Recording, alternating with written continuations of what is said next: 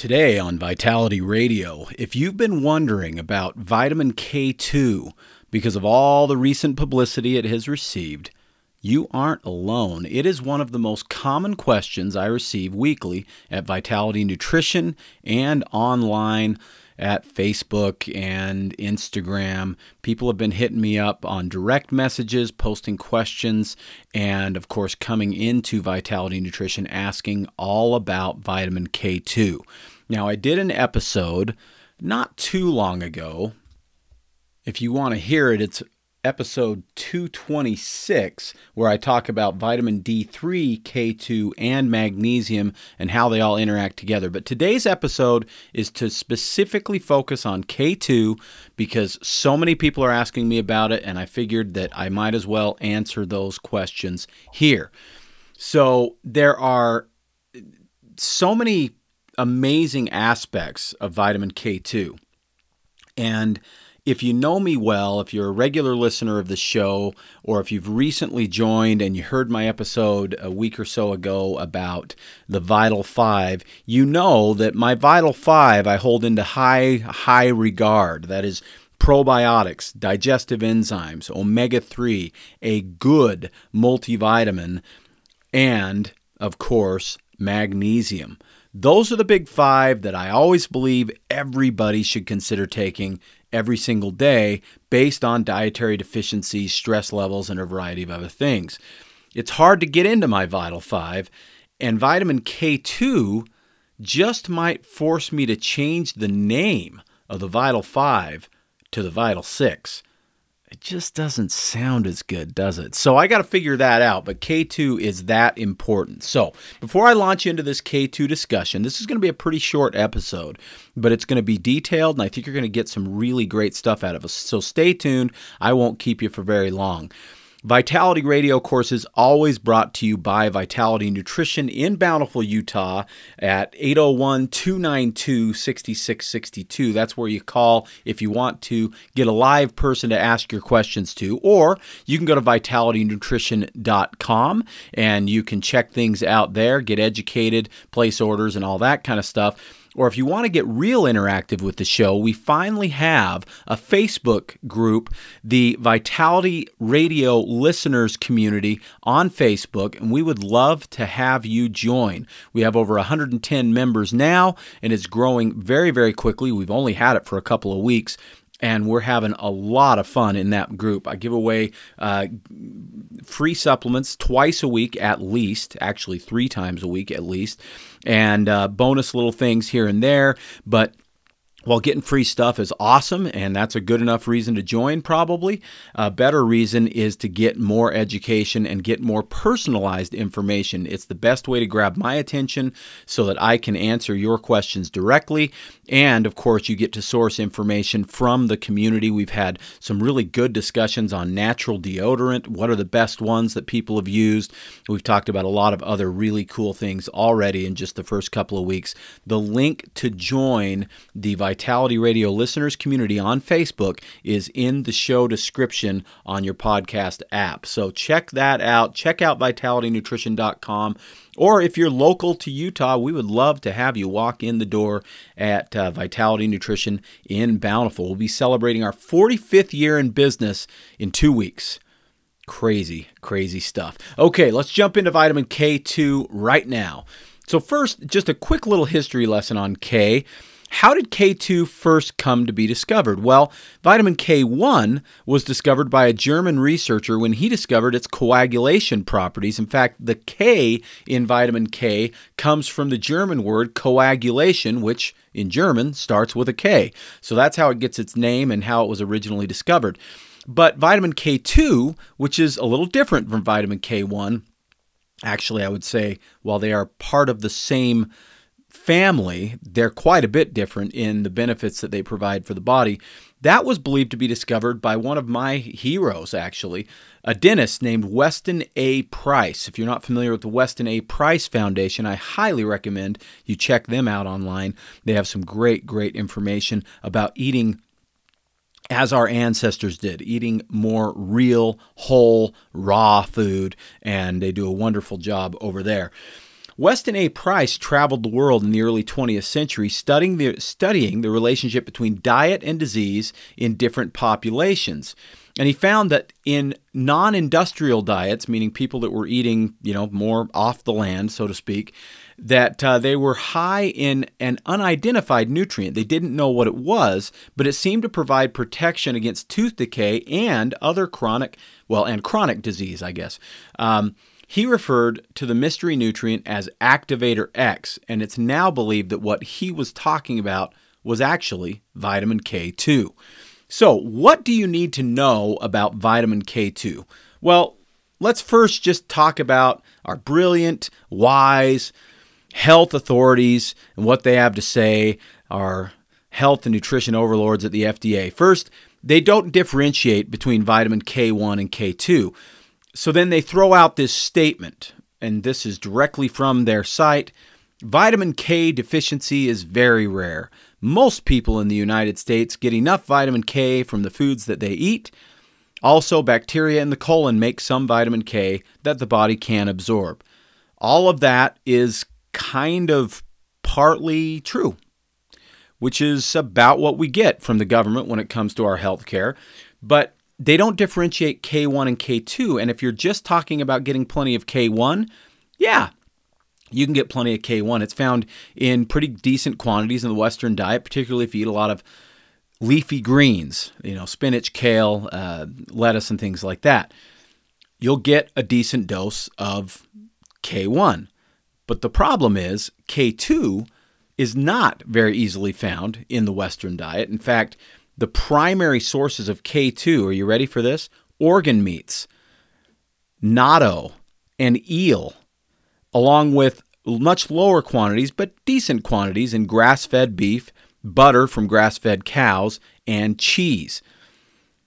And because most people in America don't eat organ meat, don't even know what natto is, eel isn't a really common delicacy on American uh, plates right now. And unfortunately, way too many of us are eating corn fed beef and butter and cheese. It is one of the most consistent deficiencies in the West, that is, the deficiency of vitamin K2. But still, according to the FDA, adequate daily intake is 120 micrograms for men of just vitamin K in general and 90 micrograms for women. People in the West don't eat as much K as they used to even 50 years ago, according to FDA, but scientists are studying whether higher amounts should be recommended. Interestingly enough, some of those studies have led to some pretty impressive, uh, what I would consider evidence to a higher recommendation, but it hasn't budged the FDA yet. A study in 2013 found taking 180 micrograms daily helps reduce bone loss in healthy women who had been through menopause. That would be double what the FDA recommends. The U.S. Food and Drug Administration so far has not authorized health claims on labels for products containing K2 at all. Until there is more evidence to support taking supplements, focus on getting a balanced diet in order to get the K1 and K2 that your bones need. But good luck balancing that diet because, unlike most people's thoughts when it comes to a balanced diet, you know, fruits and vegetables and meats and fats and so on and so forth. If you're not eating beef liver and other organ meat and you aren't downing the natto, then you aren't really likely to be getting very many micrograms of K2 at all. And in case you're wondering what the heck natto is, well, natto is a beloved Japanese dish made from fermented soybeans that's virtually unknown in the US. And while its slimy, gooey texture and strong, pungent odor are popular in Japan, it's safe to say that it's an acquired taste for most folks that, you know, didn't grow up eating it. So, what happens if you don't consume enough vitamin K2? Well, there are a lot of things. The two biggest ones would be bone loss and cardiovascular decline. Women who consumed less than 109 micrograms of vitamin K per day were found to be more likely to break a hip. Low vitamin K intake has also been linked to increased risk of hip fractures in men and women and to low bone density in women. Now, I find that very enlightening. The FDA specifically states that 90 micrograms is adequate, and yet there are many studies that show that 110 plus micrograms actually are uh, is the required dosage to improve bone density, cardiovascular health and many other areas of health. And as I stated in my rant on evidence-based medicine a few weeks ago, it all depends on whether that evidence was paid for by pharmaceutical companies as to whether it seems to count to the FDA. So then, a lot of evidence on vitamin K2 really good evidence, excellent research has been done, and yet FDA drags their feet on even really hardly talking about K2. And in the papers that have been provided by the um, by the uh, Health and Human Services uh, from our government, they still don't differentiate K1 from K2 in what they send to physicians or what they send to consumers. They just talk about K1. And yet the research is clear that K1 doesn't do what K2 does uh, as efficiently as K2 does it, although they both play a role in different things. K1 seems to be primarily beneficial in the coagulation of blood, and K2 seems to be primarily beneficial in the other areas. So, yes, you can get enough K1 in your diet, and I would say most of us probably do, and that's where the FDA has it right.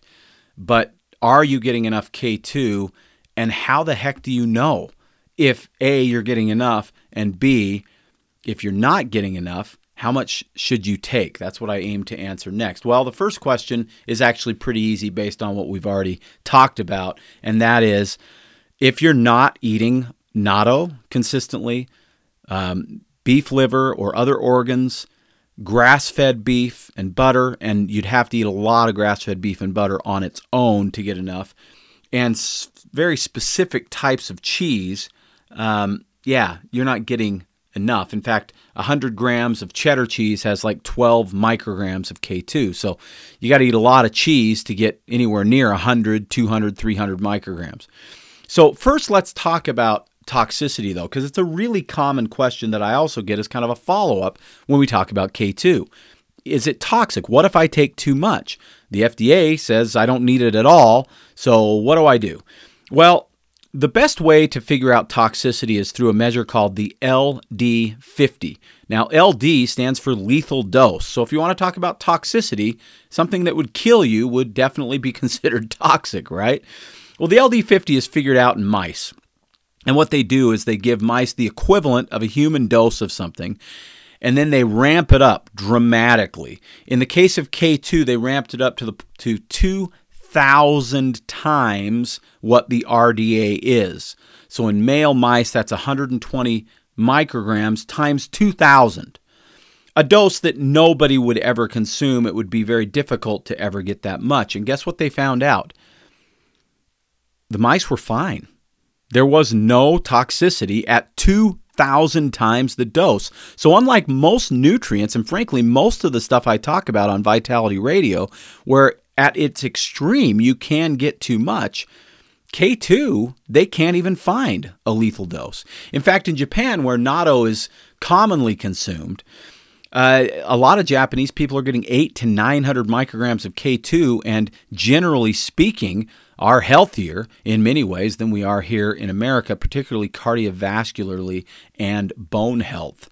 And that's an interesting thing because they consume less dairy, more K2, and they have healthier bones than we do here in America. So there you go. So if it's as safe as it sounds like it is, and I believe that it absolutely is a very safe nutrient to, frankly, overdose on, although I don't ever recommending taking recommend taking more of anything than you should. Vitamin K2 doesn't seem to have an upper limit. So we can kind of throw out that as a concern. But what's interesting is I always go back and I look at how I how I look at things is how were we designed to consume these nutrients? Because I do believe that at one point in this world, there was not a need for what I do, and that is to sell supplements for a living. Now, that is kind of a mixed bag because I have a business based on the fact that we live in a world where supplements are much needed. But on the other hand, optimally, it would be good to get everything we need from our food, from the sun, from our water, and so on, right? Well, that's not the case, unfortunately. And with K2, it seems that our ancestors got a whole lot more of it than we do because of a lot of reasons. But the biggest reason is just the way that food is made and grown here in America. Most cattle are raised on corn. Perhaps the most common way to get K2 in America would be from beef, but grass fed beef is loaded with K2 and corn fed is not. So that's a big deal. And when I say loaded, I, sh- I shouldn't say loaded. Scratch that. It's not loaded with it, but it does contain it. But our ancestors didn't just eat steak and hamburger, they ate liver and brains and kidney and so on and so forth. In fact, do you remember your grandparents, mine anyway, were eating liver and onions about once a week? And I tried it, and I've never had it since. Okay. and I think beef liver is really good for you. In fact, I supplement with it but I just can't get myself to eat it. So if you're like that, you're not getting as much as our ancestors got. And of course, we eat very few fermented foods, which is one of the other great sources of K2. But also, we live in a much, much more toxic world than we once did. And K2 plays a vital role in the uh, generation and strength of mitochondria, which is constantly under attack by all of the environmental chemicals from this dirty world that we now live in. So K2 is being used at higher rates to regenerate the cells than it ever was for our ancestors. So the need is definitely there. So, what are the highlights of what K2 actually does? I'll reiterate. The first big one that most of us already know a little bit about anyway is bone health. It is extremely protective of the bones. And in my view, based on the research I've done, I think K2 is more important for the bones than is calcium not because we need more K2 than calcium. In fact, we need much more calcium than K2. We need it in the milligrams or even grams range as opposed to K2, which we only need micrograms of. But we get a lot of calcium in the American diet. Most of us do. In fact, we live in a world where I believe some of us are actually more calcium toxic, uh, which I have discussed on previous episodes of Vitality Radio. I won't go into it right now. But the big factor with calcium, the biggest factor that I've come to believe that I really didn't understand until just a few years ago, is that if we're getting plenty of calcium and we're not getting enough K2, then that is the best way to get calcium toxic. Because what happens is, instead of calcium going to the bones, without K2, calcium just lays around and tries to figure out where it's supposed to go. K2 is essentially the shuttle bus for calcium into the bones. And if we're taking a lot of vitamin D, we're getting more calcium pulled from the tissue, put into the blood, and then it needs to get to the bones somehow. And so, vitamin D, which many people are supplementing, calcium, which many people are supplementing, which we're also getting a lot of in our diets, without K2, they can actually create more harm than good. So the K2 is a major factor there at getting calcium into the bones. But perhaps the most important aspect of K2 is the flip side of that coin, almost a happy side effect. And that is that calcium with enough K2 no longer will lay down in the arteries and create hardening of the arteries. You know, there's multiple studies now on women who've been given a thousand more mil, a thousand or more milligrams of calcium as a supplement every day for 10 years, and they have a 25% higher risk of cardiovascular disease. Well, I believe the singular reason for that is they weren't also given vitamin K2 to make sure the calcium could get where it needed to go. So, therefore, the calcium lays down in the arteries, causing literal hardening of the arteries, calcification of the arterial walls. Also, calcium ends up in places you don't want it, like your kidneys, creating kidney stones, like bone spurs and heel spurs and things like that. With K2, calcium gets to go where it's supposed to go instead of where it is not supposed to go, which means that it is literally a potential lifesaver when it comes to your cardiovascular wellness. It's a big deal. Also, as Weston A. Price, the dentist, discovered way back 100 plus years ago, it is amazing for your teeth and your overall oral health. We don't think about teeth that much when we think of bone health, but we should. The jaw uh, bone uh, that where the teeth are seated is a big, big factor in oral health. And the teeth themselves and the jaw are strengthened by vitamin K2. And here's one that you may not have thought of neurodegenerative disease. Parkinson's studies do exist, not just one, there are a few of them now, that show that there are some huge benefits in prevention and possibly reversal of some of the neurodegeneration that occurs in Parkinson's disease by supplementing K2 at about 300 micrograms per day. And it is theorized, although there are not studies that prove this yet, that the same could be true with Alzheimer's and dementia. K2 is also needed, as I mentioned before, if you're taking vitamin D3, but it is not the other way around. If you're taking K2, you don't necessarily need to supplement D3. But if you have listened to me talk supplementing vitamin D3 or getting it from the sun, which is my preferred method to get vitamin D3, uh, I believe does then require that you take vitamin K2 along with it. Also, magnesium, one of my vital five, is a cofactor with vitamin K2 and also a regular deficiency that most of us in America deal with the deficiency of magnesium K2 supplementation without magnesium uh, makes K2 much less efficient than it would be with magnesium. So they kind of all go together D3, K2, and magnesium. And like I say, episode 226 explains how they work together in more detail if you want to learn a little bit more. So, how do we take it? What form do we want? And how much should we take? Now, first, I will just say this I am not your doctor. As your non doctor, I am not an authority on your health. I am a resource for education on your health. You get to talk to your doctor, your pharmacist when it comes to your pharmaceuticals and the choices that you make about what you might put into your body for health. So, this is education only, but this is how I see it. And I believe that uh, the research backs this up. But as always, I do encourage you to do your own research somewhere other than just my show. Always first take it with fat. Take your vitamin K2 with a meal that contains fat. It is a fat soluble supplement. It will absorb much more efficiently when you have some fat with it. So take it with meals that have some fat with them. And it seems to me that 200 to 300 micrograms is about the sweet spot for most people based on the research.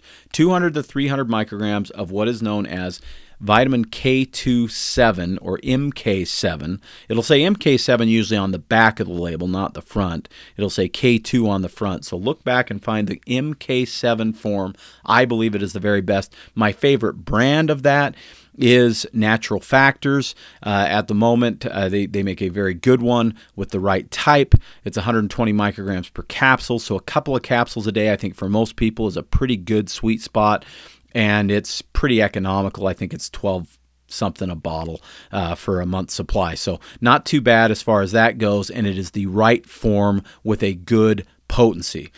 If you have osteoporosis or osteopenia or cardiovascular disease or a high risk of cardiovascular disease based on family history, more K2 may be beneficial, but again, not your doctor.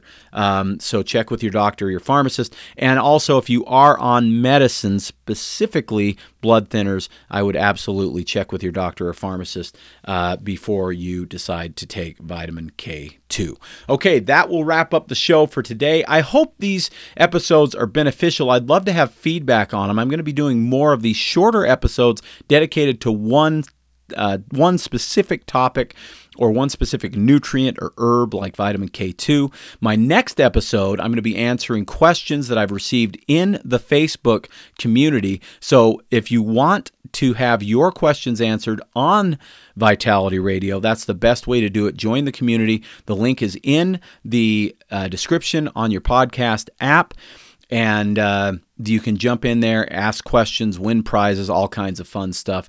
And of course, as always, Come see us at Vitality Nutrition. If you're in the area, we'd love to help you with your health needs at 107 South, 500 West. You can call us at 801 292 6662. That's 801 292 6662. Or jump on vitalitynutrition.com uh, to check things out there.